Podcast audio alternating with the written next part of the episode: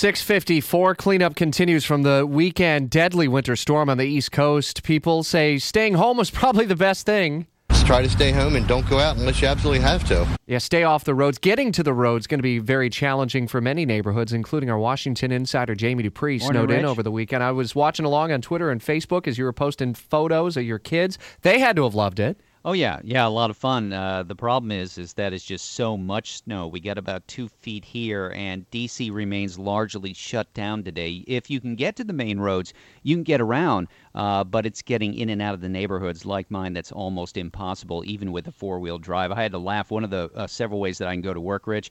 There's one road uh, that I take sometimes.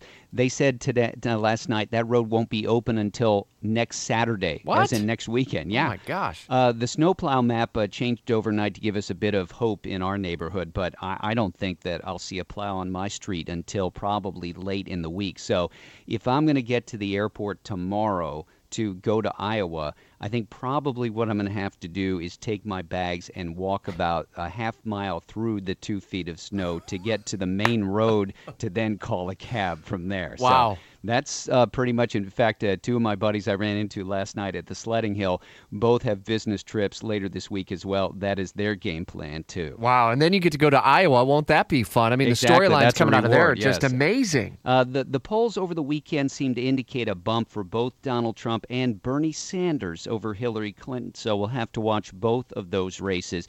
You know, Trump must be feeling really good about where he is, Rich, because he is not just in Iowa this week. He is also going to New Hampshire and to South Carolina. So that tells me that he feels very good about where he is. Whereas uh, both Marco Rubio and Ted Cruz are only in Iowa this week, and realistically, those are the only two that are giving Trump anything at this point. We'll be covering a lot of ground through the week. You can catch up on Jamie Dupree's Snowpocalypse 2016 and also one week to go in Iowa, all in his blog at WOKV.com.